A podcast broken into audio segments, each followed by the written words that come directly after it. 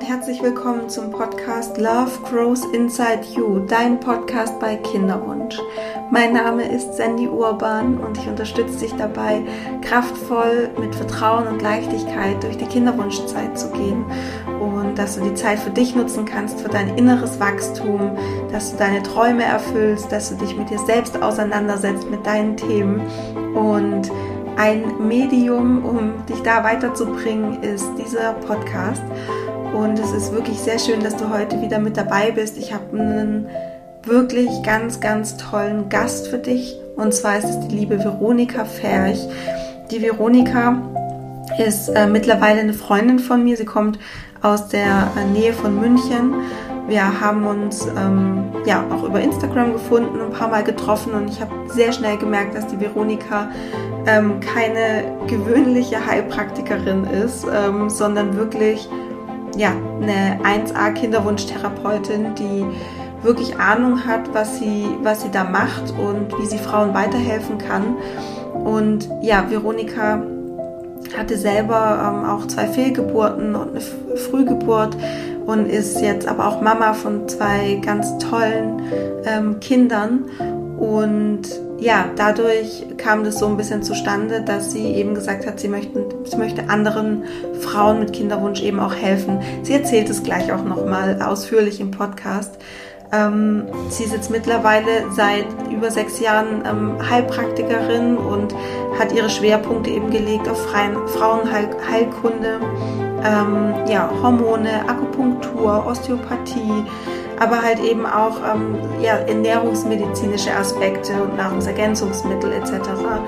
Ähm, und ist eben auch im systemischen Coaching ausgebildet. Also du merkst schon, Veronika ist wirklich ein, ein Juwel und sehr ganzheitlich orientiert. Das wirst du auch raushören in der Folge.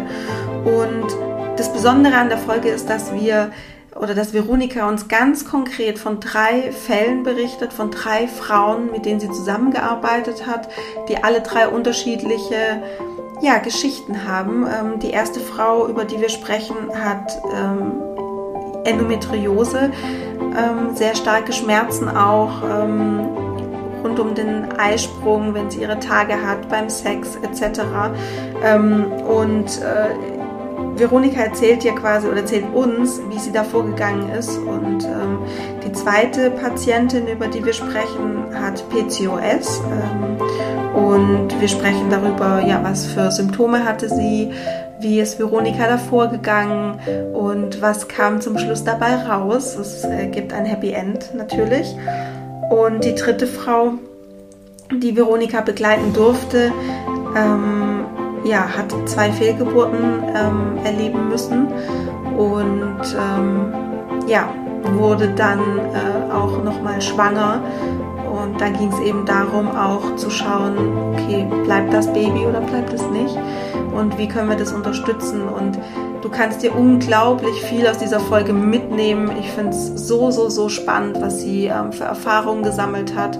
Und ähm, sie erzählt auch wirklich sehr detailliert, wie sie vorgegangen ist. Und ähm, ja, es ist wirklich sehr spannend, auch wenn du vielleicht äh, keine Endometriose hast oder kein PCO-Syndrom oder auch keine Fehlgeburten ähm, erleben musstest, ist es wahnsinnig spannend zu hören, wie man auf naturheilkundlicher Basis ähm, auf ganzheitlicher Basis bei Kinderwunsch arbeiten kann. Es muss nämlich nicht immer die Kinderwunschklinik sein.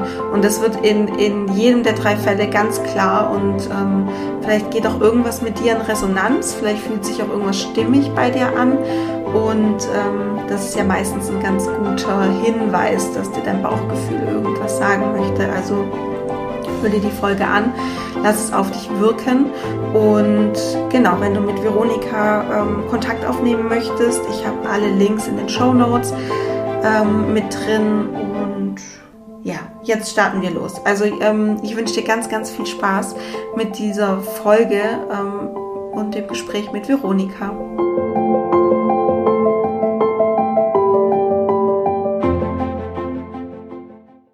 Hallo liebe Veronika, wie schön, dass du heute hier bist in meinem Podcast. Und ja, ich freue mich sehr mit dir zu sprechen und dass du uns an deinem Erfahrungsschatz teilhaben lässt. Herzlich willkommen erstmal. Hallo, liebe Sandy. Ja, vielen Dank für deine Einladung. Ich freue mich ähm, auch total, dass ich heute meine Erfahrungen weitergeben darf, dass ich dein Gast sein darf. Und ja, ich freue mich auf die Zeit, die wir jetzt gleich gemeinsam verbringen werden. Super schön.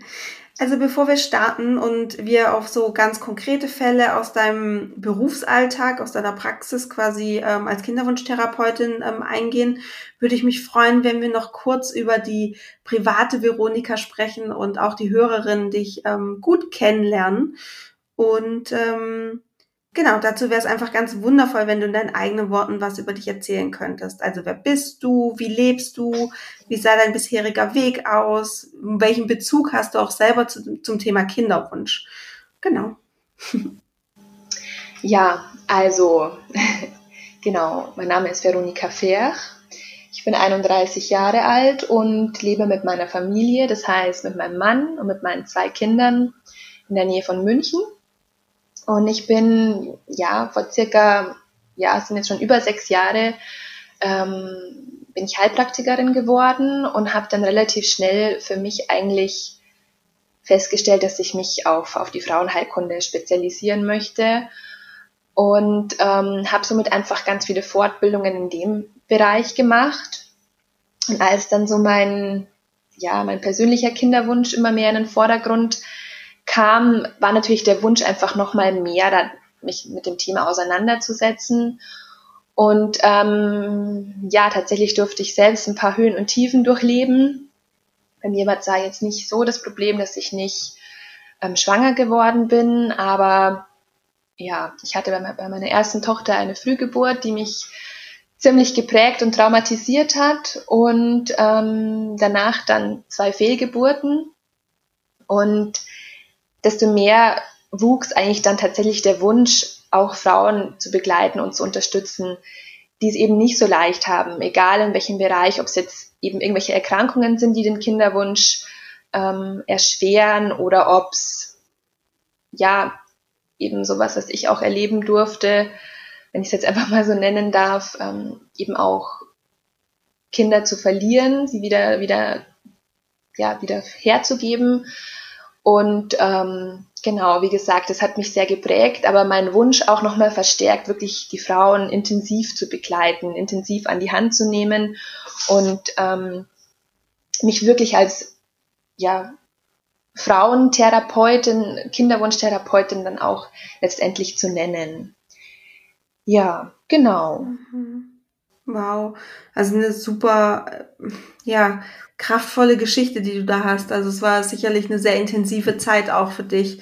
Und umso schöner, dass du für dich daraus was mitnehmen konntest und es für dich so verwenden konntest, dass du dadurch deine Berufung und ähm, ja. ja. deine, deine Vision, deine Mission gefunden hast auch.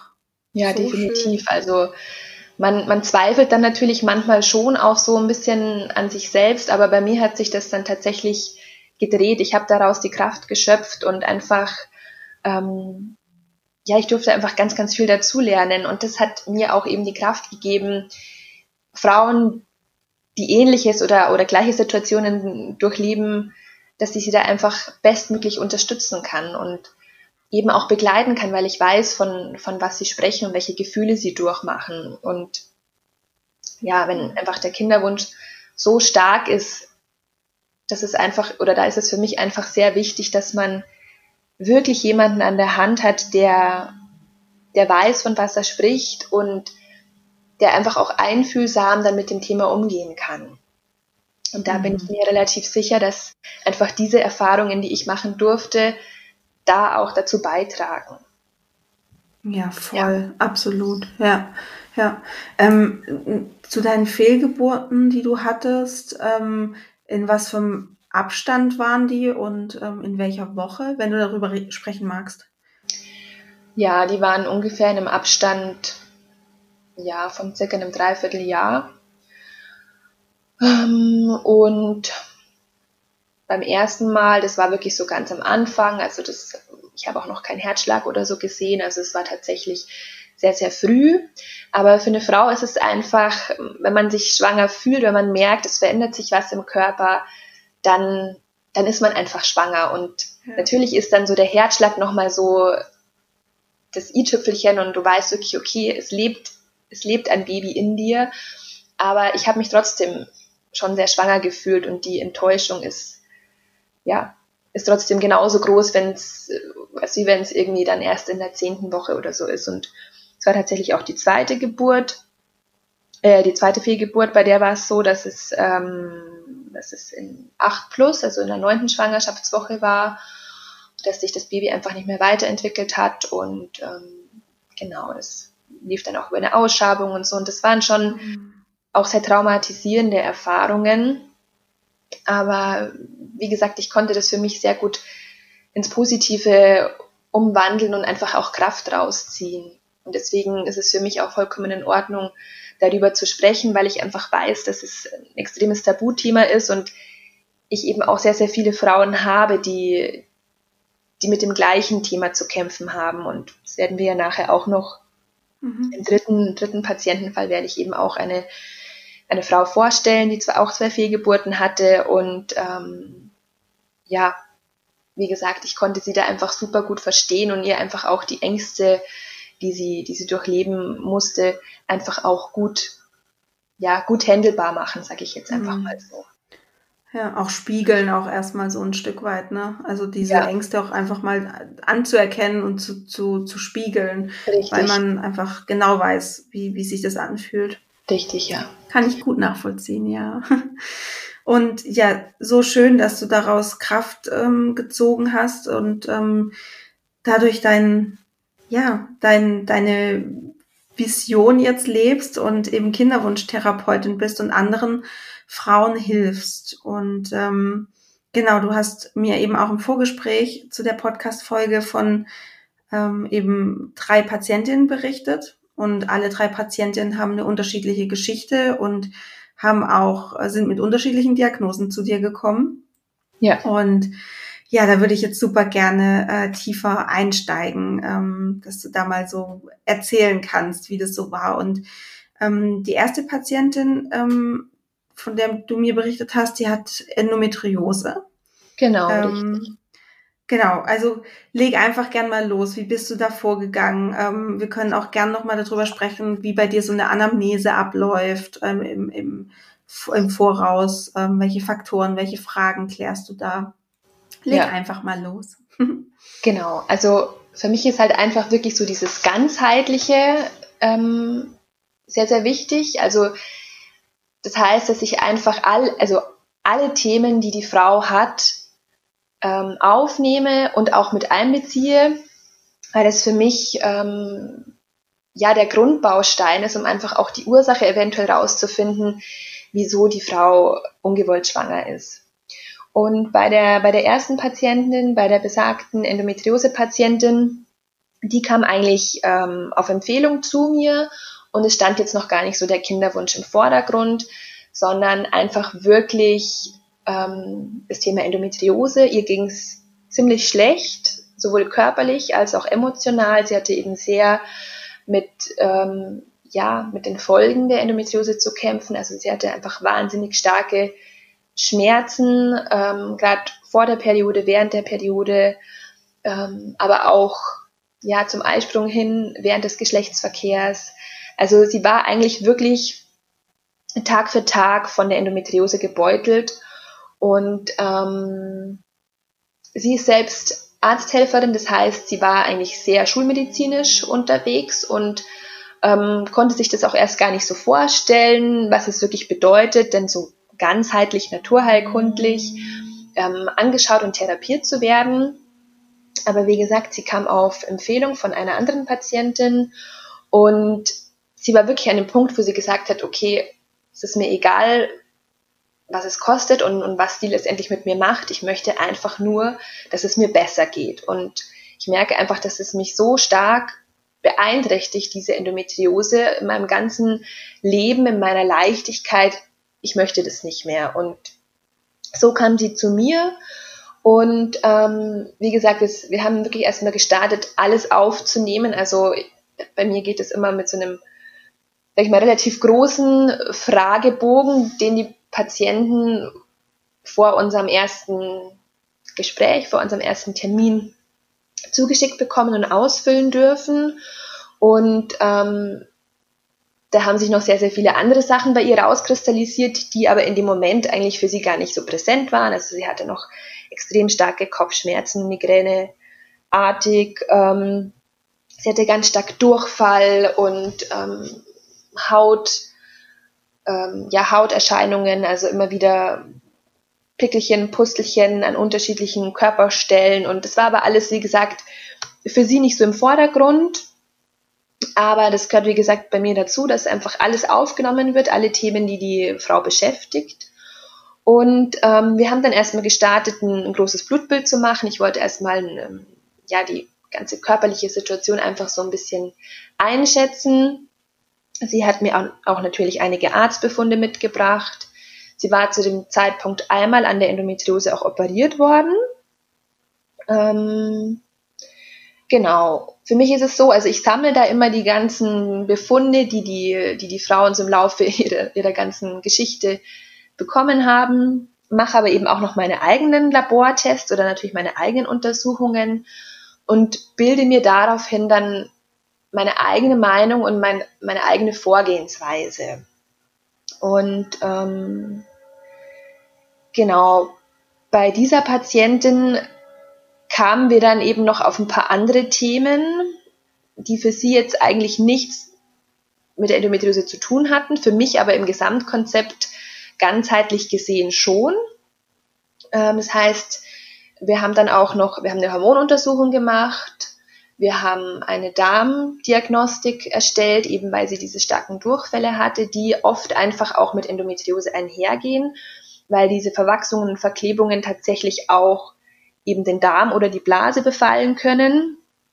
Und ähm, ja, daraufhin haben wir eben diesen Stuhltest veranlasst und der ergab dann, ja, dass einfach da auch einiges im Argen ist, dass sie Unverträglichkeiten hat. Es kam eben eine, eine Nahrungsmittelunverträglichkeit, eine Histaminunverträglichkeit heraus, die dann letztendlich auch wieder diese starken Kopfschmerzen verursacht hat.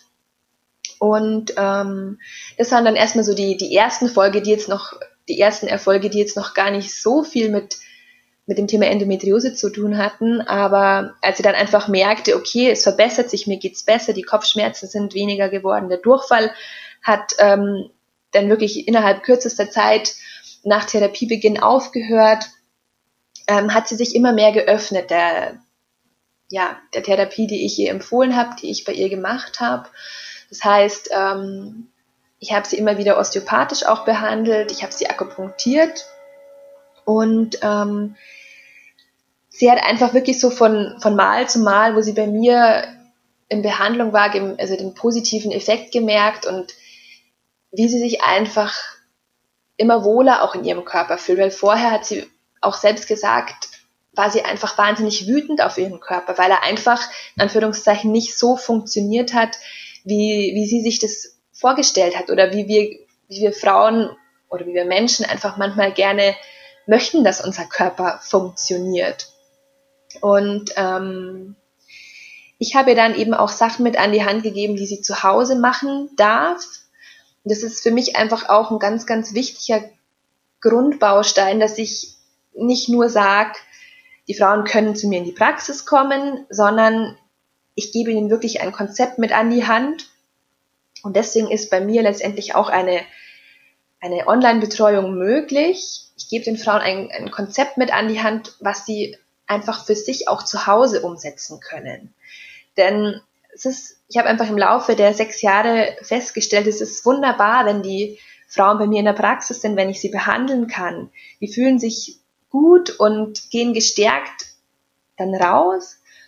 Aber oft verblasst es ganz schnell wieder. Man kommt dann so schnell wieder in den Alltag rein. Man, keine Ahnung, man steht im Stau, wenn man wieder nach Hause fährt oder ähm, in der Arbeit kommt dann irgendwas Unerwartetes oder so und dann sind die Frauen eigentlich wieder so aus ihrer Mitte gerissen. Und ja, dahergehend habe ich mir dann wirklich auch ein Konzept überlegt, was die Frauen für sich zu Hause umsetzen können, damit sie einfach jeden Tag dranbleiben, an sich selber arbeiten. Und ja, diese Patientin hat es wirklich wahnsinnig gut umgesetzt. Sie hat ihren Partner mit einbezogen Ähm, also zum Beispiel bei, ich habe ja so, so Techniken, Akupressurtechniken, osteopathische kleine Techniken, die sie eben auch selbst anwenden kann. Ähm, Entspannungsübungen, Auflagen, Massagen, die sie einfach eben an sich selber ausprobieren, machen kann. Und da hat sie eben auch ganz stark ihren Partner mit, mit einbezogen. Also auch zu dem Zeitpunkt, wo der Kinderwunsch noch nicht so präsent war. Genau. Und ähm, um das Ganze jetzt ein bisschen abzukürzen, sie wurde dann das zweite Mal letztes Jahr im Juli, August wurde sie nochmal an der Endometriose operiert. Und es war dann immer noch nicht, der Kinderwunsch so, stand noch nicht so im Vordergrund, weil sie relativ frisch mit diesem Partner zusammen war. Ähm, genau, und unsere Therapie war dann wirklich darauf fokussiert, dass die Endometriose einfach nicht mehr in diesem Ausmaß zurückkommt, dass wir die einfach wirklich gut in Schacht halten können. Und das ist uns sehr gut gelungen. Also sie war dann dieses Jahr im Juli nochmal in der, in der Endometri Endometriose-Klinik in Parsing und der Arzt konnte keine Endometrioseherde mehr feststellen. Noch ein paar kleinere Narbengewebe, die aber logischerweise natürlich da sind, weil da ja was, wirklich was entfernt worden war. Ähm, genau. Und das war für sie nochmal, also bis dahin, bis zu diesem Termin, wo nochmal untersucht worden, untersucht worden ist, wie stark die Endometriose denn aktuell ausgeprägt ist. Bis zu dem Zeitpunkt wollte sie noch nicht mit dem Kinderwunsch starten, beziehungsweise war sie immer noch so ein bisschen verhalten. Und als dann wirklich der Arzt ihr bestätigte per Ultraschall, dass das alles gut ausschaut, eben keine weiteren Herde mehr, keine großartigen Verwachsungen, da konnte sie dann so richtig loslassen. Und dann haben sie letztendlich auch Ende, Ende 2019 die Verhütung abgesetzt. Also sie war während dieser gesamten Zeit, seitdem sie bei mir war, komplett hormonfrei. Also sie hat komplett hormonfrei verhütet. Weil das ist ja auch immer so ein Thema, dass einfach die, die Pille eben auch empfohlen wird bei Endometriose-Patienten, dass die Endometriose nicht mehr weiter wachsen kann. Wir haben das aber super eben ohne Hormone hingebracht. Und somit haben sie dann eben Ende 2019, Anfang 2020 mit dem Kinderwunsch gestartet. Und wie gesagt, sie ist dann nach dem Termin in der Klinik, wo sie nochmal alles anschauen hat lassen, also sprich im ja, September 2020, also diesen Jahres, ist sie schwanger geworden. Sie ist jetzt ganz frisch schwanger und ähm, ja, natürlich mega happy und super glücklich, dass das jetzt alles so gut ähm, verlaufen ist. Genau. Oh, ist das schön. das ist richtig schön. Vielen, vielen Dank für die ähm, ja, Zusammenfassung. Ich habe noch so zwei, drei ähm, Fragen. Und zwar, du hast gemeint, ihr habt am Anfang eben durch die ähm, verschiedenen Labortests rausgefunden, sie hatten Hist Histaminunverträglichkeit. Ähm, magst du da kurz dazu was sagen, wie ihr das dann quasi behandelt habt oder wie, wie du da rangegangen bist? Habt ihr die Ernährung umgestellt oder ja. Ja, genau. Ähm, ja, also sie war eine, eine Person, die einfach allgemein sehr genussvoll gelebt hat. Also das heißt gut gegessen, ähm, geraucht, gerne auch mal ein Gläschen Alkohol getrunken. Also einfach, ähm, ja, sie hat das Leben schon genossen, was ja auch gut ist. Und ähm, hat aber halt gemerkt, dass sie einfach eben immer starke Beschwerden auch hat, beziehungsweise eben diesen Durchfall ähm, sie dachte sich, sie, sie, sie dachte sich einfach, das ist eben eine Erscheinung von der Endometriose. Und für mich war das aber, wie gesagt, gleich schon klar mit den anderen Symptomen, dass einfach im Darm was nicht stimmt. Genau, und effektiv, als wir dann das Ergebnis sowohl im Stuhlbefund als auch im Blut getestet haben, dass die Histaminunverträglichkeit tatsächlich vorliegt, ähm, haben wir wirklich erstmal eine Ernährungsumstellung ähm, angestrebt. Das heißt wirklich histaminhaltige Lebensmittel erstmal komplett vermieden, um einfach zu schauen, ob sie, da, ob sie dadurch einfach schon eine Veränderung feststellt, ob sie dadurch eine Verbesserung feststellt. Und das hat sich ganz, ganz schnell eingestellt. Zudem ähm, haben wir tatsächlich auch versucht oder hat sie versucht, äh, Gluten zu vermeiden, weil sie einfach auch gemerkt hat, dass es danach immer einfach schlechter war Das heißt, sie hat dann ab dem Zeitpunkt auf, auf Gluten und eben auch auf Histamin verzichtet. Ähm, ja, eben überwiegend über die Ernährungsumstellung und natürlich habe ich ihr unterstützend was gegeben, dass sie, wenn sie mal Ausreißer hat oder natürlich sind auch mal irgendwelche Festivitäten oder sowas, ähm, da gibt es dann eben so unterstützende Enzyme, die man einnehmen kann, sodass man das einfach ausnahmsweise dann auch mal essen kann und nicht so starke Beschwerden hat. Genau. Und so sind wir da vorgegangen. Histaminunverträglichkeiten kann man auch so noch ganz gut unterstützen mit ein paar, ähm, ja, mit B-Vitaminen, Folsäure, Vitamin C. Das ist auf jeden Fall da auch sehr sinnvoll. Das haben wir auch gemacht. Genau. So war das und es ist auch nach wie vor so, dass sie die, ähm, die Sachen noch sehr stark meidet, wobei tatsächlich oft so eine Histamintoleranz sich auch in der Schwangerschaft dann ähm, oft verbessert, beziehungsweise ähm, das hat die Patientin auch das letzte Mal gesagt, als sie dann ähm, vor zwei Wochen, glaube ich, bei mir war, äh, hat sie gesagt, und ich kann alles essen und ich habe keinen Durchfall. Ja, also das kommt dann auch oft durch die, durch die Hormonumstellung tatsächlich, dass sich das auch verbessert. Mhm. Ja, das äh, kann ich tatsächlich auch bestätigen. Ich habe normalerweise ähm, auch sowas wie so eine Kreuzallergie mit mhm. Äpfeln oder sowas. Ja. Ähm, und jetzt, seit ich schwanger bin, vertrage ich die Sachen eigentlich ganz gut. Also das ist ja. ganz faszinierend. Aber ja, super spannend. Und diese Histaminunverträglichkeit habt ihr ja durch diesen ähm, Stuhltest quasi rausgefunden. Da könnte ja aber auch was anderes rauskommen. Also es, in ihrem Fall war es halt Histamin, aber so eine Unverträglichkeit kann ja auch irgendwie auf was anderem basieren. Genau, also ja. Tatsächlich sieht man aus dem eigentlichen Stuhlbefund noch nicht so wirklich, um welche Unverträglichkeit es sich handelt. Ich habe jetzt im Speziellen das Histamin dann nochmal mitgetestet, im, sowohl im Stuhl, aber ich habe es auch im Blut nochmal ähm, gegengetestet. Genau, und es war eben beides auffällig. Aber es gibt mhm. bestimmte Parameter, die einfach so darauf hinweisen, dass die Darmschleimhaut eben sehr stark gereizt ist oder eben auch dieses Leaky Gut Syndrom, also dass der Darm einfach so ein bisschen löchrig ist und somit einfach auch bestimmte Allergene ins Blut übertreten können, die da eigentlich nicht, nicht wirklich hingehören.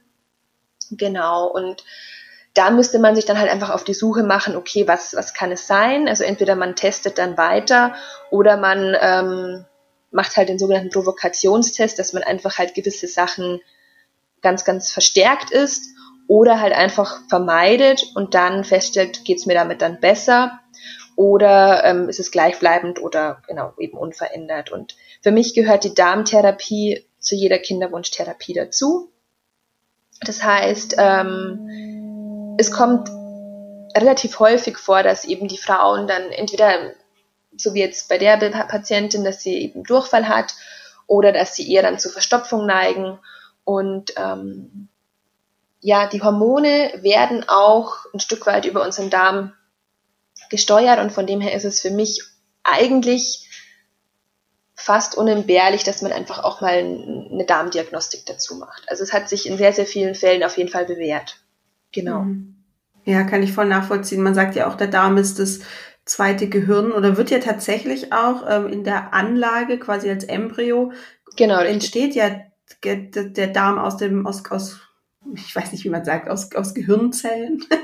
Oder es kommt quasi aus der gleichen DNA irgendwie. So. Genau, in der, also wenn der Embryo entsteht sozusagen, ähm, kommt es aus dem gleichen Keimblatt, sagt man da. Ja. Also es gibt drei so drei verschiedene Keimblätter und da kommt der Darm zum Beispiel eben auch ähm, im Zusammenhang auch mit der Haut aus einem Keimblatt. Also es hat schon alles so seine, seine Verwurzel oder seine, ja, seine Verzweigungen und eben seine Zusammenhänge. Genau. Und deswegen ist es für mich eben so wichtig, dieses, diese ganzheitliche Therapie. Also das ist auch manchmal so das, was ich, was ich auch den Kinderwunschkliniken ankreide. Man, man wird so isoliert angeschaut. Ich sage jetzt mal wirklich nur so unterhalb des Bauchnabels äh, wird einfach geschaut, was ist da, was ist da los, was ist da Sache. Und es wird einfach nicht ganzheitlich geschaut. Und ja, eben gerade beim Darm, unser Immunsystem liegt im Darm, also auch bei, bei Frauen, die so ähm, erhöhte NK-Zellen haben oder wo einfach vielleicht auch eine, eine Spermienallergie oder irgendwie sowas vorliegt, da geht wirklich die Therapie über, über eine Darmtherapie. Also erstmal zu schauen, wie kann ich das Immunsystem ähm, regulieren und ähm, ja, also wie gesagt, da ist mein Ansatz tatsächlich auch unter anderem dann über den Darm zu arbeiten. Genau. Super wichtig, total wichtig.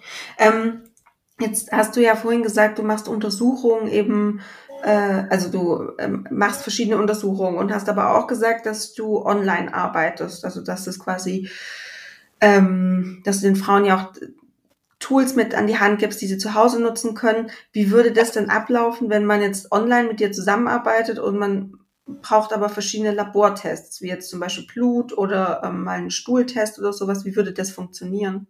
Genau, also solche Sachen wie, ähm, also wie ein, wie ein Bluttest, da ist einfach natürlich, es ist schwierig, dass das Blut irgendwie auf einem Weg zu mir kommt. Das heißt, also entweder man müsste wirklich zu mir in die Praxis kommen oder ich biete halt dann eben auch an, dass man einfach, dass ich sozusagen die Empfehlung gebe, welche Werte wären dann sinnvoll zu testen und dass dann äh, die Frauen mit, ja, mit den Werten, die sie gerne getestet haben möchten, dann eben vielleicht zum, zum Hausarzt oder zum Gynäkologen gehen. Es ist zwar oft dann auch ähm, auf Selbstzahlerbasis, also viele Sachen werden dann natürlich nicht von der Kasse übernommen, aber das ist dann oft eine Möglichkeit, dass man sozusagen vor Ort das Blut sich abnehmen lassen kann oder eben, wenn die Patienten zum Erstgespräch zu mir kommen, dann machen wir es halt da. Und die anderen Tests, wie zum Beispiel ähm, Hormone im Speichel zu bestimmen oder eben Stuhltestungen, Histamin- und Unverträglichkeitstestungen oder sowas, das können tatsächlich die Patienten ähm, auch zu Hause durchführen. Es gibt immer mehr Testkits, die dafür praktisch ausgerichtet sind, dass die Frauen das zu Hause testen lassen können oder zu Hause durchführen selbst praktisch. Ähm, mittlerweile gibt es auch die Möglichkeit, auch solche Werte wie, wie Schilddrüse, Schilddrüsenhormone auch über das Kapillarblut eben zu Hause zu messen oder eben abzunehmen und dann ins Labor zu schicken. Genau, also da gibt es Gott sei Dank schon sehr, sehr viele Möglichkeiten, die da ähm, einfach das so ein bisschen, ja, bisschen einfacher machen, dass die Frauen dann eben nicht zu mir kommen müssen oder nicht so häufig. Genau. Mhm. Ja. Kannst du ganz kurz sagen, was Kapillarblut ist? Kapillarblut ist, wenn man sich praktisch in die Fingerbeere ähm, sticht, also einen kleinen Piekser in die Fingerbeere macht und mhm. ähm, dann da das Blut aus der Fingerbeere praktisch nach vorne streicht und dann eben auf so ein Trocken, auf so ein Papier streicht. Also Trockenblut nennt sich das dann. Und es wird mhm. dann so ins Labor geschickt. Genau. Es ja. funktioniert natürlich nicht bei allen Werten, weil man dann einfach oft sehr viel mehr Blut braucht als einfach nur ein paar Tröpfchen. Aber bei gewissen Sachen funktioniert es auch. Genau. Ja, super. Und ähm, was ich da noch ganz kurz einschieben kann, ist, ähm, wenn man gerade so sich Blut abnehmen lassen möchte und bestimmte Werte bestimmen, kann man zum Arzt gehen. Man kann aber auch teilweise das direkt in Laboren machen lassen. Das wissen viele nicht, wusste ich auch ganz lange nicht, ähm, dass man auch direkt ins Labor gehen kann. Ähm, mhm. Das kann auch Vorteile haben. Genau. Ja, definitiv, definitiv. Und man kann sich dann den Befund eben auch zuschicken lassen, zukommen lassen und das sind dann eben auch die Befunde, mit denen ich natürlich dann auch weiterarbeiten kann. Genau. Ja, ja, genau.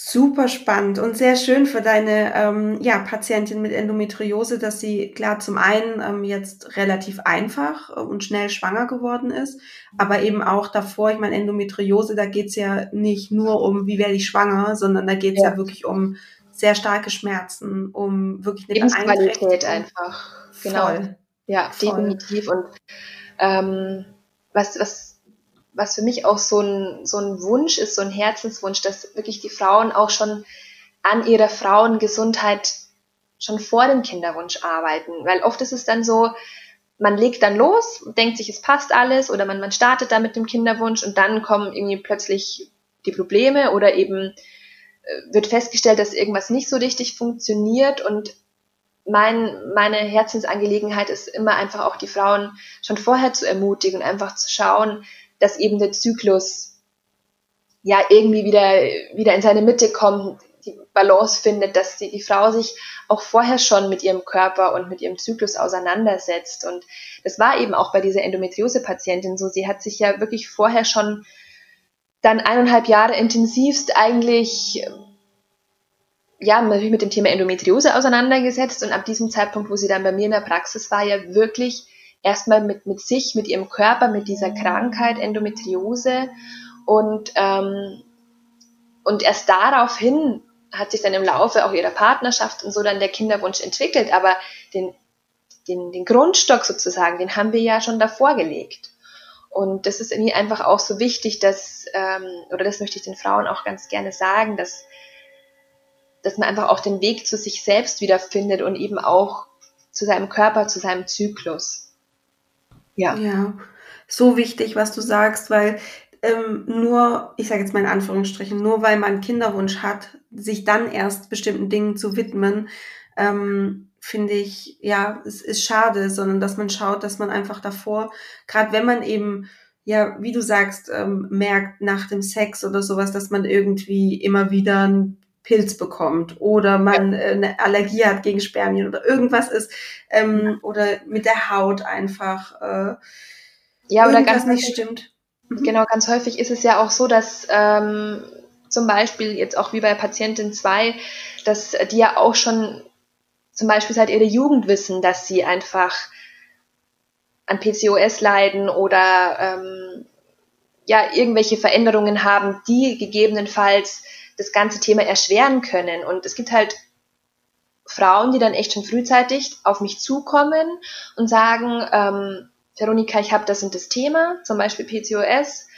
Ich habe jetzt noch keinen aktiven Kinderwunsch, aber ich wünsche mir einfach, dass ich einen regelmäßigen Zyklus habe, ähm, dass ich da einfach schon mal vorbauen kann.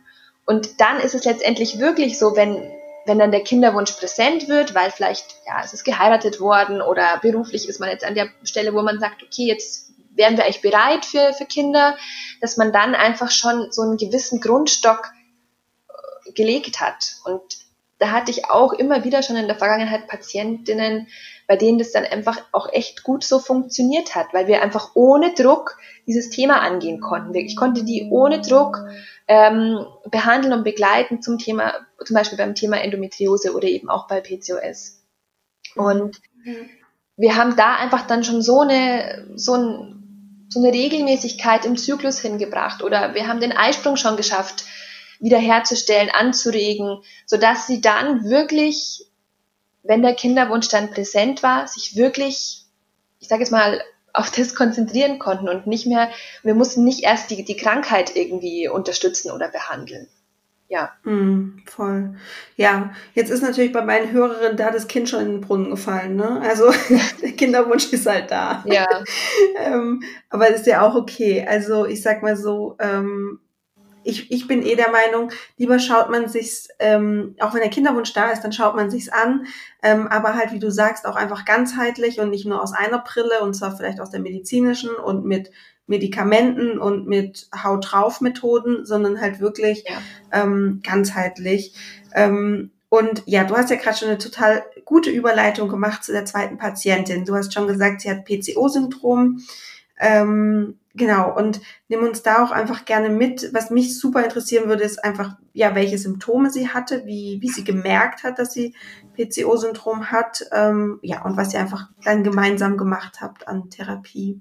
Ja, also um da jetzt auch nochmal einzuhaken, die, die Patientin mit dem, mit dem PCOS, die war tatsächlich davor dann auch schon in der Kinderwunschklinik, mehrere Male, mehrere Versuche auch gehabt und ähm, tatsächlich war es dann so, dass, also das PCOS war schon vorher bekannt, deswegen war dann eigentlich auch gleich die Empfehlung der Gynäkologin, also, ne, also auf natürlichem Wege wird es eher nichts werden, sich praktisch gleich in die Kinderwunschklinik zu begeben.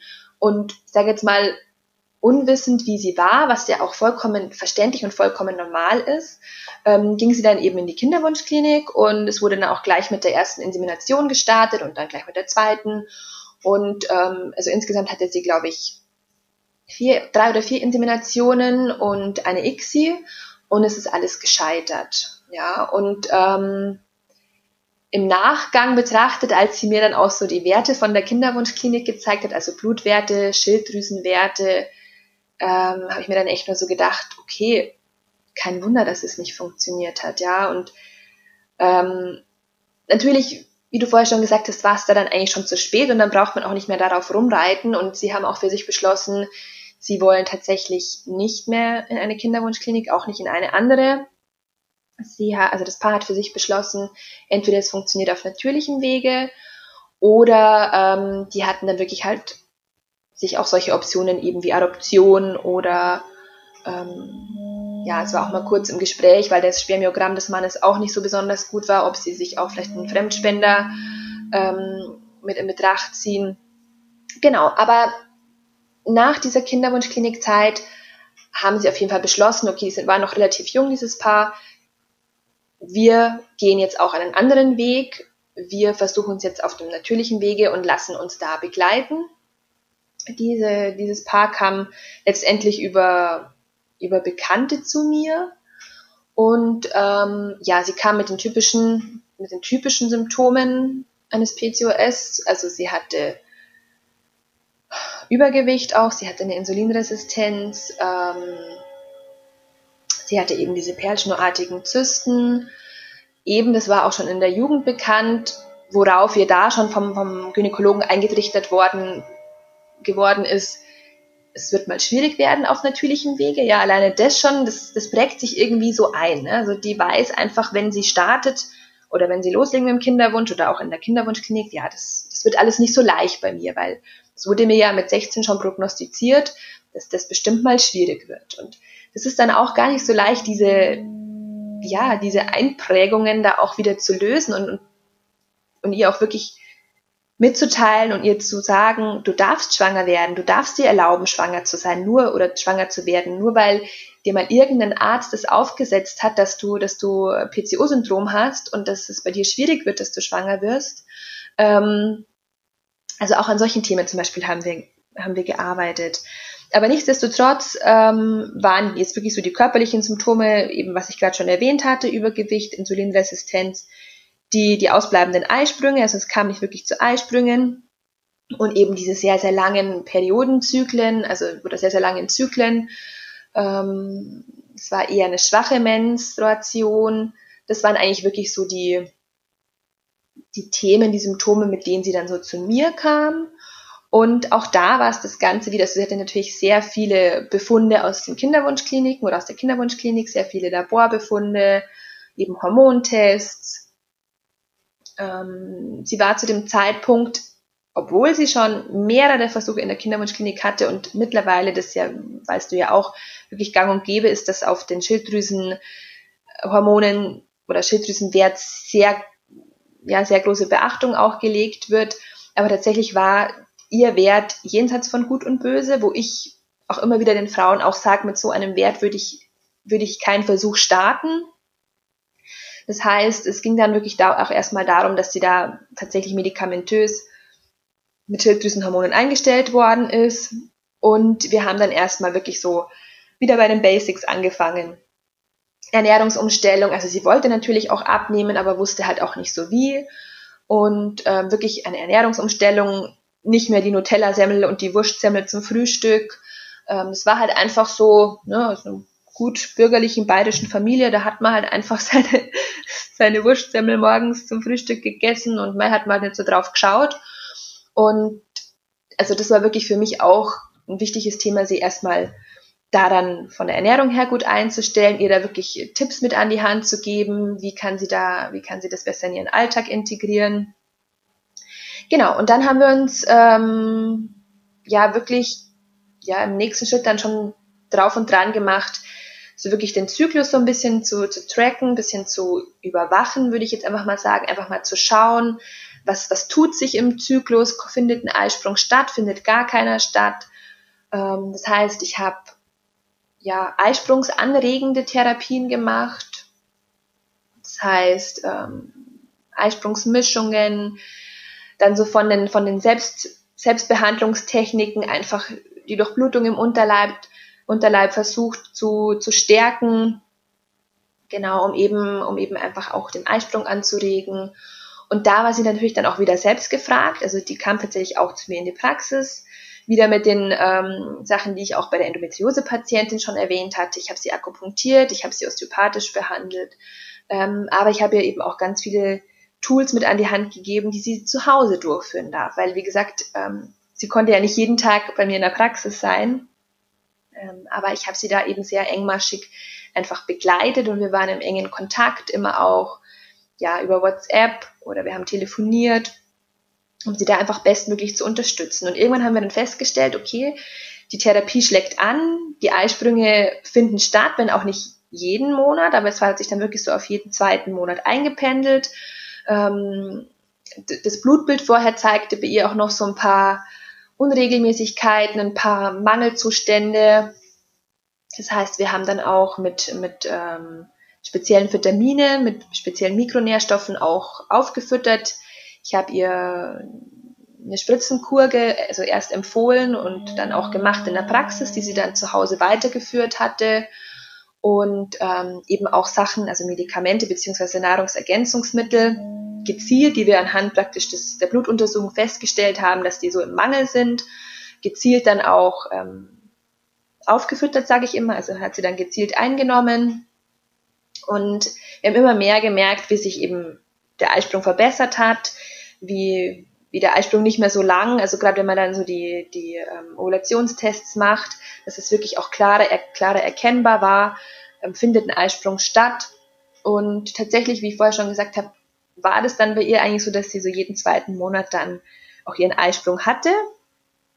Und ähm, ja, als wir das dann rausgefunden hatten, konnte sie sich da natürlich dann auch schon mal so ein bisschen entspannen, weil sie wusste, okay, es findet jetzt ein Eisprung statt.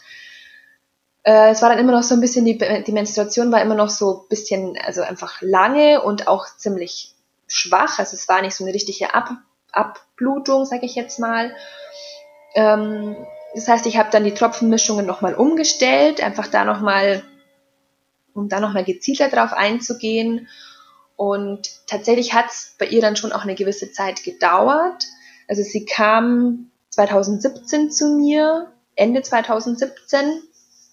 Und wir haben sie wirklich, also komplett 2018 war sie ähm, in meiner Begleitung und hat eben auch die Selbsttechniken zu Hause gemacht bei ihr war es eben auch ganz wichtig, weil sie das so, was ich vorher schon erwähnt hatte, das immer so eingeprägt hatte, es wird schwierig, schwanger zu werden.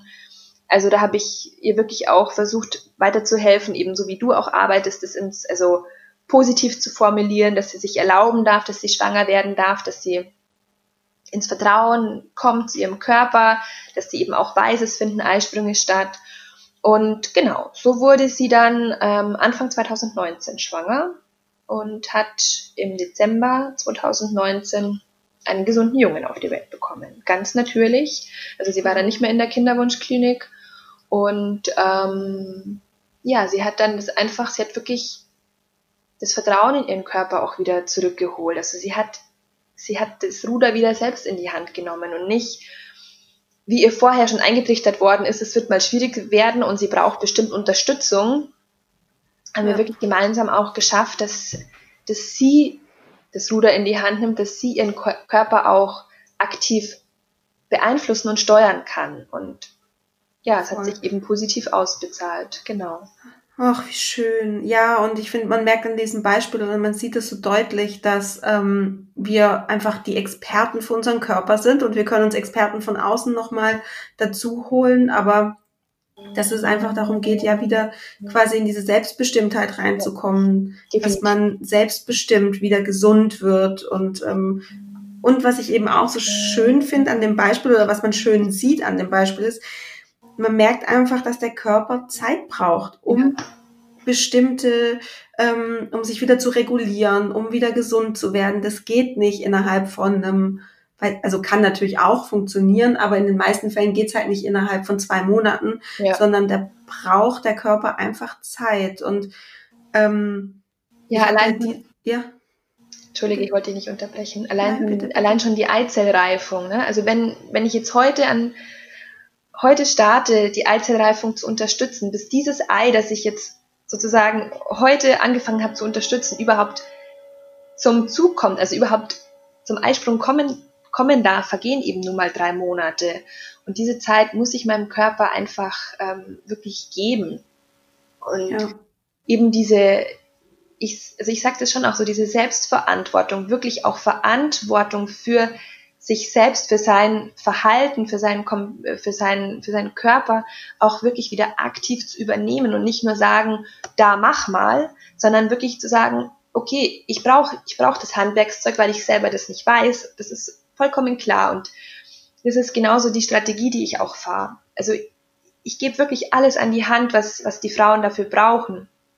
Aber umsetzen und einfach, ja, in, in Aktion kommen, das müssen die Frauen selber. Und ähm, das ist eben auch ein ganz, ganz wichtiger Punkt. Und bei allen Patienten, die ich jetzt hier heute vorstelle, ist es wirklich so, die haben diese Selbstverantwortung auch übernommen. Die haben, mir, die haben mich aufgefordert, was kann ich machen, Veronika? Was kann ich machen? Und ich habe ihnen dann konkret gesagt, das und das und das. Und die haben das umgesetzt. Die haben sich die Medikamente oder die, die, die Mischungen geholt. Die haben die, die Sachen zu Hause angewendet. Natürlich mal mehr, mal weniger. Aber ich hatte natürlich auch schon Frauen in der Begleitung, die dann gesagt haben, ah ja, das habe ich mir jetzt noch gar nicht geholt und das muss ich noch machen und da hatte ich noch keine Zeit dazu und das habe ich mir noch nicht angeschaut und da bin ich noch nicht dazu gekommen, in die Apotheke zu gehen und ähm, da versuche ich dann mhm. einfach wirklich zu, zu ermutigen und zu sagen, komm, komm in die Selbstverantwortung, macht, also macht es jetzt und ähm, es bezahlt sich wirklich immer aus, wenn man einfach selbst die Verantwortung übernimmt. Ja. Ja, ich sag dann halt auch immer, wenn, also wenn es dann tatsächlich so läuft mit irgendwelchen Ausreden oder irgendwie sowas, ähm, das ist natürlich auch eine Schutzstrategie, die da ja, abläuft. Ja. Ähm, da kann man sich dann auch mal fragen, okay, vor was möchte mich hier gerade irgendwie mein Unterbewusstsein schützen eigentlich? Ja. Ähm, vielleicht ist dann wirklich eine Angst dahinter, wirklich Mama zu werden. Also ja, es kann ja auch sein, schwanger zu werden. Ja. Ähm, das kann natürlich sein, das kann man sich fragen. Auf der anderen Seite, ähm, vielleicht ist auch einfach der Schmerz noch nicht groß genug, ne? Mhm. Dass ja. man dann quasi den Antrieb ähm, nicht so nicht so hat.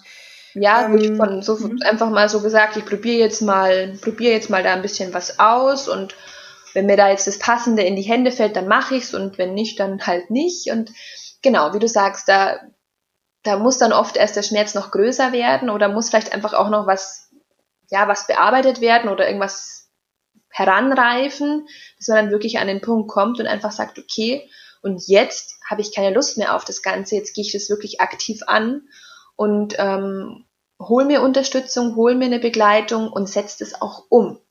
Natürlich ganz klar, also man ist ja, also ich bin ja immer in total engem Austausch mit meinen Frauen und wenn man irgendwie feststellt, das passt mir nicht so gut, mit dem komme ich nicht so gut zurecht oder das vertrage ich nicht oder das fühlt sich für mich einfach nicht stimmig an, dann gibt es andere Möglichkeiten. Also das heißt, man kann dann, dann, dann sucht man sich halt was anderes aus oder man wählt ein anderes ähm, Medikament aus oder ähm, man macht, macht zu Hause was, was anderes. Also da gibt's ja dann einfach auch noch verschiedene Möglichkeiten. Und deswegen ist ja auch dieser, dieser enge Kontakt und der Austausch so wichtig mit seinem Coach, mit seinem Therapeuten. Und das ja. ist halt auch das, was ich immer finde, was, was uns so ausmacht, unsere Arbeit, dass wir einfach da sind für unsere Klienten, für unsere Patienten und nicht, ja, sie können dann am, ähm, weiß ich nicht, in vier Wochen vorbeikommen, da hätten wir dann einen Termin frei und dann haben sie fünf Minuten Zeit, mit der Ärztin zu sprechen, sage ich jetzt mal so ja. überspitzt. Genau. Ja. ja, es ist traurigerweise wahrscheinlich nicht mehr so überspitzt, sondern leider traurige Realität, dass man dazwischen auch einfach keinen Ansprechpartner hat, häufig ja. ähm, in Therapien. Und ähm, das ist halt eben, gerade wenn die Frauen mit bestimmten Erkrankungsbildern oder eben auch so wie bei meiner dritten Patientin mit den Fehlgeburten dann letztendlich auf einen zukommen, die brauchen das, die brauchen diese, diese Begleitung, diese Unterstützung. Da ist einfach eine extreme Unsicherheit, eine wahnsinnige Angst da und es gibt einem einfach Sicherheit, wenn man weiß, okay, wenn irgendwas sich komisch anfühlt, wenn ich, wenn ich mich nicht gut fühle, wenn irgendwas einfach gerade nicht so ist oder ich kann es nicht einschätzen, was das ist, dass ich einfach weiß, okay, ich habe jemanden, den ich jetzt kontaktieren kann, den ich jetzt kontaktieren kann. Und zwar eben die Frauen, die bei mir in der Begleitung sind, die können mich auch abends um 10 kontaktieren oder, oder am Sonntagnachmittag, wenn sie einfach das Gefühl haben, jetzt passt irgendwas nicht oder jetzt habe ich eine ganz dringende Frage oder ein ganz dringendes Bedürfnis, irgendwie mir ein Feedback zu holen, dass sie dann einfach wissen, hey, okay, ich, ich weiß, dass ich ihr, dass ich Veronika jetzt schreiben kann und dass sie sich auch bei mir meldet. Und mhm. das ist für mich einfach auch essentiell, essentiell wichtig. Deine Arbeit, ja, ja. Das glaube ich. Also erlebe ich auch so in meinen, in meinen ähm, Coachings, dass das einfach schon viel ausmacht, wenn man weiß, ich bin nicht allein, ich habe jemanden, ich habe eine Ansprechpartnerin, ich habe eine Begleitung ja. und ich kann meine Fragen stellen, wenn ich welche habe. Genau. Mhm. Schön. Ja, auch hier hast du wieder eine tolle Überleitung gemacht ähm, zu deinem dritten Fall ähm, oder deiner, deiner dritten Patientin. Ähm, genau. Die Frau hatte zwei Fehlgeburten mhm. leider und ähm, ja, da konntest du dich wahrscheinlich auch sehr gut einfühlen, wie es ihr da so ging. Ähm, und ja, erzähl einfach mal, wann, wann ist die Frau zu dir gekommen? Ähm, weißt du vielleicht auch was von den Hintergründen der Fehlgeburten? Und wie ähm, seid ihr vorgegangen? Welche Behandlung war da für dich angebracht? Was, was habt ihr gemacht? Ja, also die Patientin kam Ende 2019 zu mir. Ähm, ich weiß gar nicht mehr, wie sie auf mich aufmerksam geworden ist, also hat mich auf jeden Fall per Telefon kontaktiert und ähm, schilderte mir dann so ihre Vergangenheit, eben, dass sie, dass der Kinderwunsch seit knapp drei Jahren eben bestünde und es hat auch eigentlich immer relativ schnell funktioniert, aber das Thema waren eben Fehlgeburten. Also das heißt, sie kam eigentlich nie so über die siebte, achte Woche hinaus. Es war immer auch schon ein Herzschlag zu sehen und ähm, es entwickelte sich dann aber nicht weiter, beziehungsweise das Herz ähm, hörte dann bei beiden ähm, Fehlgeburten auf zu schlagen. Also es war keine Herzaktivität mehr da und eben auch kein Wachstum. Und ähm, sie war natürlich eben sehr verunsichert, sehr voller Angst und wusste auch gar nicht so, ob ich ihr da jetzt naturheilkundlich überhaupt helfen kann. Ähm, laut Schulmedizin ist es ja so, dass eigentlich nach zwei Fehlgeburten jetzt noch nicht wirklich, ja, die Ärzte da in Aktion kommen und versuchen irgendwie ähm, Sachen zu testen, denn macht man erst nach drei Fehlgeburten. Und ähm, von dem her war jetzt so von ärztlicher Seite da eigentlich noch gar nicht wirklich was in die Wege geleitet worden. Und es hieß wohl auch, also nach der Ausschabung das Gewebe zu untersuchen, ähm, wurde auch abgelehnt. Also da hat, hat die Klinik auch keine, keinen Bedarf gesehen. Und ähm, ja, somit wollte sie sich eigentlich erstmal informieren. Und für mich war klar, also klar wieder eine, eine ganzheitliche, umfassende Anamnese zu machen, einen großen Fragebogen auszufüllen, eben auch auf um mich auf Ursachenforschung zu machen. Ähm, ich habe dann veranlasst, dass tatsächlich auch solche Tests wie Gerinnungsstörungen getestet werden, ähm, erbliche Komponenten. Das konnte sie dann auch relativ zügig über die Pränataldiagnostik auch untersuchen lassen. Ähm, es war bei ihr alles unauffällig. Das heißt, ähm, sie konnte sich da schon mal so ein bisschen entspannen, dass sie einfach so im ersten Moment wusste, okay, es sind schon mal keine Gerinnungsstörungen oder eben auch eigentlich genetisch, dass die Chromosomen von, von ihr und von ihrem Mann irgendwie nicht zusammenpassen oder so. Das war eben alles ausgeschlossen. Und ähm, dann habe ich mich noch weiter eben auf Ursachenforschung gemacht.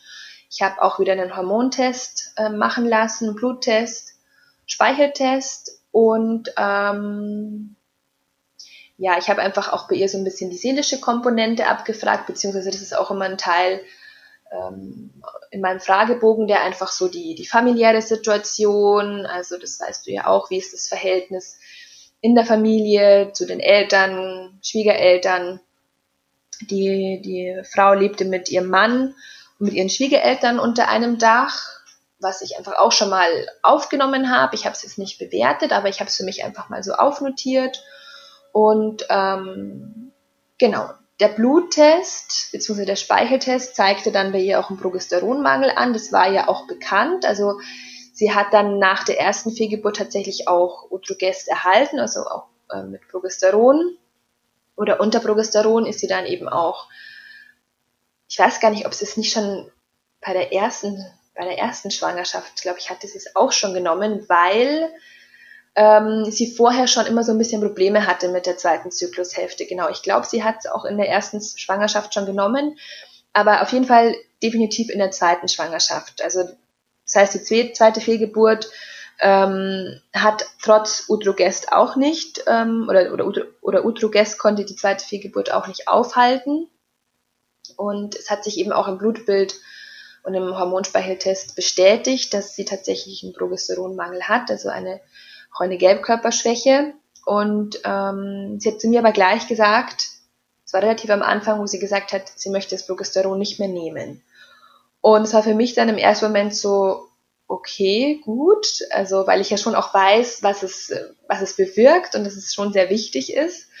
Und sie wollte es aber in dieser Form, also sie wollte es weder als Tablettenform einnehmen noch vaginal einführen.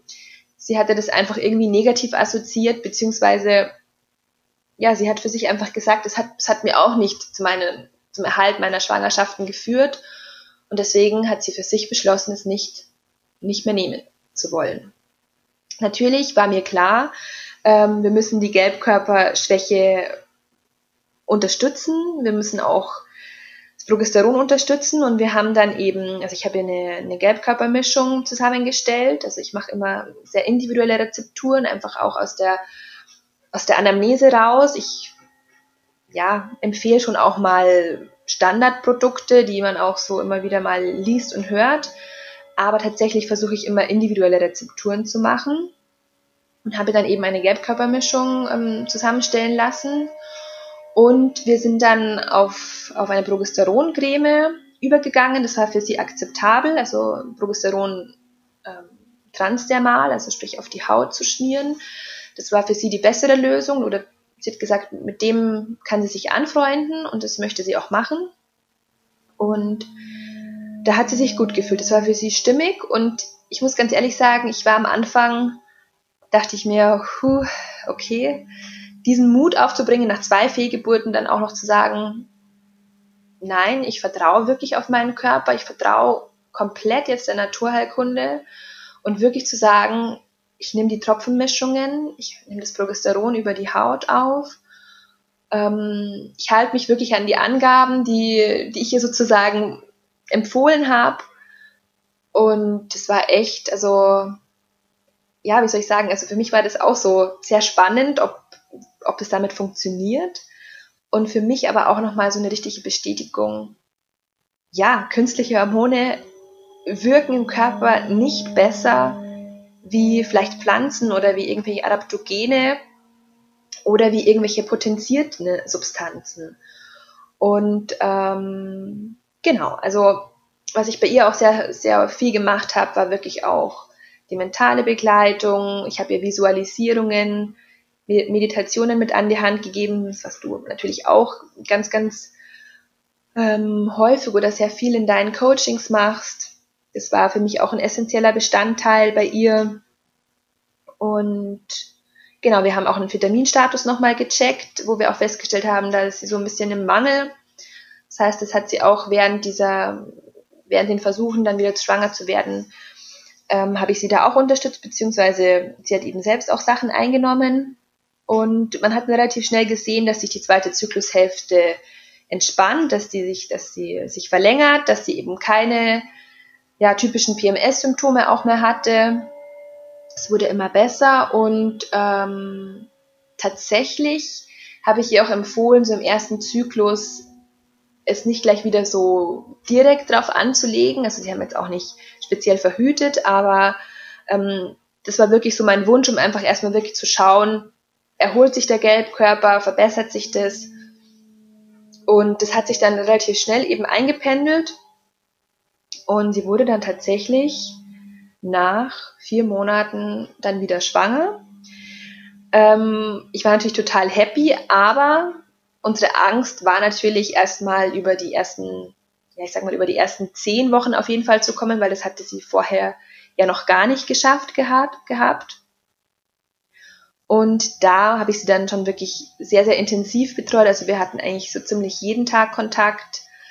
Ähm, und sie hat da wirklich auch ja, Gebärmutter stärkende Sachen genommen. Ich habe ihr auch von der Ernährung her Lebensmittel empfohlen, die einfach so sehr mittelstärkend sind, die einfach ja das Thema Erde, das Thema Mutter so ein bisschen unterstützen. Also ich habe ihr sehr ähm, Lebensmittel empfohlen, die sehr wärmend sind, die stärkend sind, also ja, warme Speisen, ja, vielleicht auch ein bisschen würzigere, aromatischere Speisen. Ich habe wirklich dazu geraten, dass sie ganz, ganz fest darauf achtet, dass sie warme Füße hat. Das, das ist auch immer beim Kinderwunsch so ein ganz, ganz wichtiges Thema. Wir Frauen haben irgendwie immer, immer chronisch kalte Füße. Also, und gerade wenn dann so Fehlgeburten in der Vergangenheit waren oder so in der Frühschwangerschaft, ganz, ganz wichtig, eben darauf zu schauen, dass sie warme Füße hat. Und auch da habe ich dann wieder den Partner mit einbezogen, also dass er ihr dann die Füße massiert hat und dann eben im Anschluss dann schön warm eingepackt oder eben dann ja, eine Wärmflasche oder einfach nur warme ja, Kuschelsocken oder so angezogen, damit einfach die Wärme dann auch gehalten bleibt. Denn wenn die Füße kalt sind, ist automatisch auch der Unterleib kalt. Und anders gesehen unterstützt eben die Wärme über die, über die Fußsohlen, über anregende Fußbäder zum Beispiel, unterstützt eben auch ähm, ja, die Durchblutung im Unterleib. Genau. Und also auf, auf die Sachen bin ich dann einfach noch verstärkt eingegangen, sie wirklich auch in den ersten Schwangerschaftswochen dann intensiv zu begleiten, zu betreuen, über Lebensmittel, die sie ganz einfach mit einbeziehen konnte. Sie hat natürlich das Progesteron weitergeschmiert und ähm, ich habe ihr da dann einfach noch gezielt Mischungen zusammengestellt, die einfach den Embryo oder die, die Frucht sozusagen stärken, schützen und eben erhalten. Genau. Und das hat ja, Gott sei Dank, also für mich ist es ja auch immer so ein, so ein Zittern und, und beziehungsweise einfach wirklich wieder ins Vertrauen zu kommen und einfach auch auf, auf die Natur zu vertrauen. Aber es hat sich, es hat sich eben auch hier ähm, ausgezahlt und, und bewiesen. Und die Patientin ist jetzt in der 25. Schwangerschaftswoche und es geht ihr sehr gut. Dem Baby geht's gut. Und ja, also wie gesagt, das, da fieber ich dann schon auch sehr mit und ähm, ich muss ganz ehrlich sagen, es sind auch immer, ja, ein Stück weit ist es für mich immer, wenn, wenn meine Frauen schwanger werden, so ein Stück weit, ja, auch so, als wenn ich wieder schwanger geworden wäre. Mhm. Also ich habe schon ein sehr enges Verhältnis, was natürlich auch ähm, im Umkehrschluss muss einfach auch ja, die Chemie zwischen den Frauen, die ich begleite und mir einfach stimmen, weil es ein sehr intimes und sehr, sehr enges Verhältnis ist und eben auch auf der Du-Ebene. Also, ähm, ja, das ist mir einfach sehr wichtig, weil man einfach auch gewisse Sachen, eben Intimitäten austauscht, die man jetzt einfach nicht natürlich mal so jedem einfach mal so erzählt. Und ja. von dem her ist mir das sehr, sehr wichtig, dass man eben ein enges Verhältnis hat und ähm, ja, eben weil der Kontakt, weil der Kontakt auch sehr eng ist. Ja, ja, und eine gute Vertrauensbasis braucht es in jeder Therapie, also sei ja. es äh, Gesprächstherapie, sei es ähm, ja, Psychotherapie oder genau, jede Therapie mit einem Arzt, äh, es braucht dieses Vertrauensverhältnis. Äh, ja. und das geht einfach gar nichts. Und ja. ähm, alleine schon damit die, die Frauen oder ja, die Frauen sich einfach öffnen können und auch ein Stück weit fallen lassen können, weil es bringt ja nichts, wenn irgendwelche Sachen verschwiegen werden oder wenn man einfach so angespannt ist. Also ich hatte natürlich auch schon Frauen, die ich zum Beispiel nicht akupunktieren konnte, weil sie einfach gesagt haben, ja, sie haben Angst davor oder sie sind dann angespannt dann macht es natürlich keinen Sinn. Ja, dann ist es viel besser, wenn ich denen eine Selbstanleitung zur Akupressur zum Beispiel mit an die Hand gebe, ähm, weil sie sich dann da auch wirklich entspannen können. Oder es macht dann mehr Sinn, bei denen eine Fruchtbarkeitsmassage zu machen, weil sie sich einfach entspannen und, und fallen lassen können. Und ähm, ja, das ist einfach sehr, sehr wichtig, mhm. dass man dann das Gefühl hat, ich fühle mich bei demjenigen verstanden, ich fühle mich wohl, ich fühle mich gut aufgehoben und gut gut begleitet, gut betreut. Ja, absolut. Ah, Veronika, deine Beispiele oder dein, ja, was du uns alles jetzt gerade erzählt hast, so umfangreich und so spannend, wirklich. Also ich äh, bin dir wirklich gerade ganz gespannt an den Lippen gehangen, was du erzählst, ähm, wie du da so vorgehst und sowas wirklich großartig. Also ähm, ganz, ganz, ganz toll. Vielen, vielen Dank, dass du uns auch so detailliert mit reingenommen hast, wie du vorgegangen bist. Ich, ich finde es so spannend. Also danke dafür. Ähm, Sehr gerne. Und ja, ich finde es einfach immer noch so schön, wenn meine Podcast-Gäste Lust haben, noch so ein paar persönliche Worte von Herzen an meine Hörerinnen zu richten. Und vielleicht fällt dir da auch was Schönes ein, was du jetzt gerne den Frauen, die zuhören, mitgeben möchtest. Ja, auf jeden Fall, sehr gerne. Und zwar, ja, es ist immer so, man sagt es immer so, so leicht oder so lapidar, aber wirklich im Vertrauen bleiben und, und ähm, nicht aufgeben, also wirklich dranbleiben und, und versuchen, so ein bisschen über den Tellerrand hinauszuschauen, sich nicht so stupide nur auf das eine zu fokussieren, sei es jetzt darauf zu fokussieren, dass es unbedingt natürlich funktionieren muss oder darauf zu fokussieren, dass man jetzt nur in diese Kinderwunschklinik geht und wirklich nur eine Insemination macht oder, oder, oder nur das eine macht, sondern dass man sich wirklich öffnet und sich, ja, sich wirklich aufschließt den Möglichkeiten, die es noch so gibt. Und eben damit meine ich, was ich jetzt vorher so von, von, von meinen Erfahrungen berichtet habe, sich eben auch ganzheitlich betreuen zu lassen, ganzheitlich anschauen zu lassen, aber auch den, den äh, Blickwinkel noch weiter zu machen und sich zu überlegen, okay, was ist mein Plan B, wenn ich, wenn es wirklich nicht natürlich oder auch nicht über künstliche Befruchtungen klappt?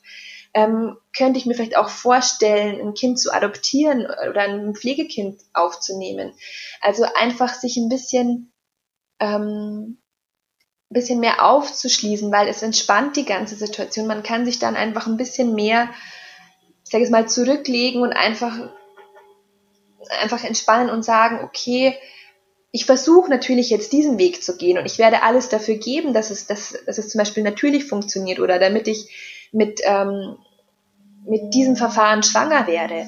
Aber damit man einfach so ein bisschen, ich sage immer so, dem Universum die Möglichkeit gibt, dass es einem auch andere Möglichkeiten präsentiert, sie einfach so ein bisschen aufzuschließen und, und einfach eben über den Tellerrand hinauszuschauen und sich wirklich einfach auszutauschen mit anderen Frauen, was ja eben in den ganzen Communities, sei es ja, Instagram oder eben auch so Podcast-Folgen oder so. Also es gibt ja so viele Möglichkeiten, dass man sich einfach auch austauscht, damit man feststellt oder, oder einfach ja, weiß, man ist damit nicht alleine und sich aber auch begleiten lässt, in welcher Form auch immer. Ja, es muss jetzt auch nicht unbedingt, wenn man sagt, ich habe überhaupt keinen Draht zur Naturheilkunde oder so oder zu, zu Pflanzen oder so, dann, dass man sich wenigstens eben einer Gesprächstherapie unterzieht oder dass man psychotherapeutisch sich begleiten lässt oder es gibt so viele Möglichkeiten, dass man sich einfach dem so ein bisschen,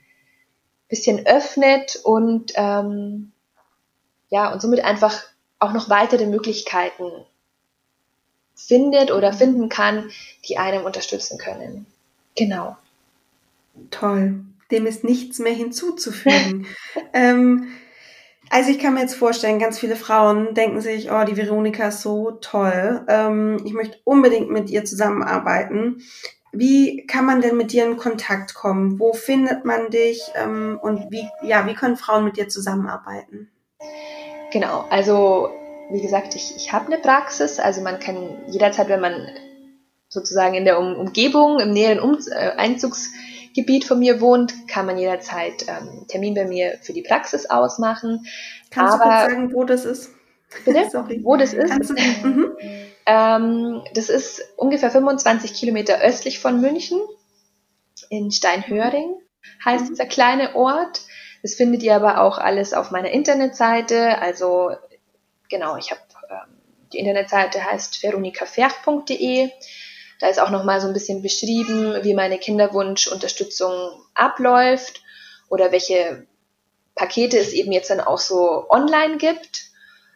Genau, also diese Option gibt es eben auch, dass wenn jetzt jemand einfach wirklich von weiter her kommt, wenn es einfach nicht möglich ist, ähm, so weit anzureisen oder einfach ich hatte auch schon sehr viele Frauen, die wirklich eine weitere Anreise hatten, die halt dann einfach nur einmal gekommen sind. Ähm, aber eben auch diese Möglichkeit, dass man auch online zusammenkommt, die besteht auch. Das heißt, also entweder mich kontaktieren über E-Mail, info at veronikaferch.de, auch auf meinem Instagram-Profil Veronika Ferch, ähm, über Facebook, ich habe auch eine Facebook-Gruppe, ähm, natürlich erfüllt, dein Weg zum Wunschkind heißt die, heißt die Facebook-Gruppe. Genau. ansonsten kannst bestimmt auch du den Kontakt herstellen. Also wenn mich jetzt jemand überhaupt gar nicht findet über all die Kanäle, die ich jetzt erwähnt habe, dann ähm, sind wir ja auch in enger Zusammenarbeit beziehungsweise im Kontakt. Dann könntest du im schlimmsten Fall auch den Kontakt herstellen, bestimmt. Und genau. Im schlimmsten Fall. ähm, Wenn es unbedingt sein muss. Nein. Wenn alle Stricke äh, reißen. Ja, wirklich. Also ich, ähm, genau, alles, was du jetzt gesagt hast, von Facebook-Gruppe, Instagram-Website, ähm, das werde ich auch alles in die Show Notes packen. Das heißt, man kann sich auch ganz gut durchklicken. Deine Website ist sehr, sehr schön. Also die ähm, kann man sich auch gern einfach mal so anschauen, weil die einfach sehr schön ist. Ähm, und ähm, ja, genau, verlinke ich auf jeden Fall alles. Definitiv. Ähm, ja, liebe Veronika, vielen, vielen Dank für deine Zeit. Danke für das viele Wissen, was du mit uns geteilt hast, deine Erfahrungsberichte und ja, diese drei tollen Fälle wo all deine Patientinnen ähm, schwanger geworden sind. Das macht auf jeden Fall Mut und schenkt Zuversicht und ähm, danke, dass es dich gibt. Danke, dass du so tolle Arbeit machst und danke, dass du heute in meinem Podcast warst. Ja, ich vielen lieben Dank, Sandy, dass du mich eingeladen hast, dass du mir die Möglichkeit gegeben hast, hier auch ähm, wirklich meine Fälle sozusagen zu präsentieren und einfach auch ja davon zu berichten. Ich meine, es waren, wie gesagt, jetzt alles Fälle, die positiv ausgegangen sind, aber darauf möchte ich einfach auch den Fokus legen, darauf, dass am Schluss alles gut wird. Und ähm, ja, nochmal von Herzen vielen, vielen Dank, dass ich dein Gast sein durfte und vielen lieben Dank an euch Frauen, dass ihr mir zugehört habt. Über eine Stunde. und ähm, ja, ich bin gespannt auf alles, was kommt und ich wünsche dir alles Gute, liebe Sandy. Dankeschön, Veronika. So eine schöne Folge, wie ich finde. Und das Gespräch mit Veronika hat mir so viel Spaß gemacht. Und weil es einfach auch für mich ähm, ganz spannend war, was man alles tun kann, ähm, außer Kinderwunschklinik, ähm, außer vielleicht mal ein bisschen Tee trinken, ähm, was da alles möglich ist und dass man sich einfach mit seinem Körper auseinandersetzt und Selbstverantwortung geht und selbstbestimmt seinen Kinderwunschweg gehen kann. Und wenn du jetzt eben sagst, du möchtest mit Veronika Kontakt aufnehmen, ähm, du findest wirklich alle Links in, den, ähm, in der Beschreibung von dem Podcast hier, also von dieser Folge. Ähm, oder ja, wie gesagt, Veronika hat es ja auch schon gesagt, im schlimmsten Fall. Nein, du darfst mich natürlich auch ähm, sehr gerne kontaktieren, wenn du dazu noch Fragen hast oder wenn du ähm, die Kontaktdaten von Veronika gerne hättest.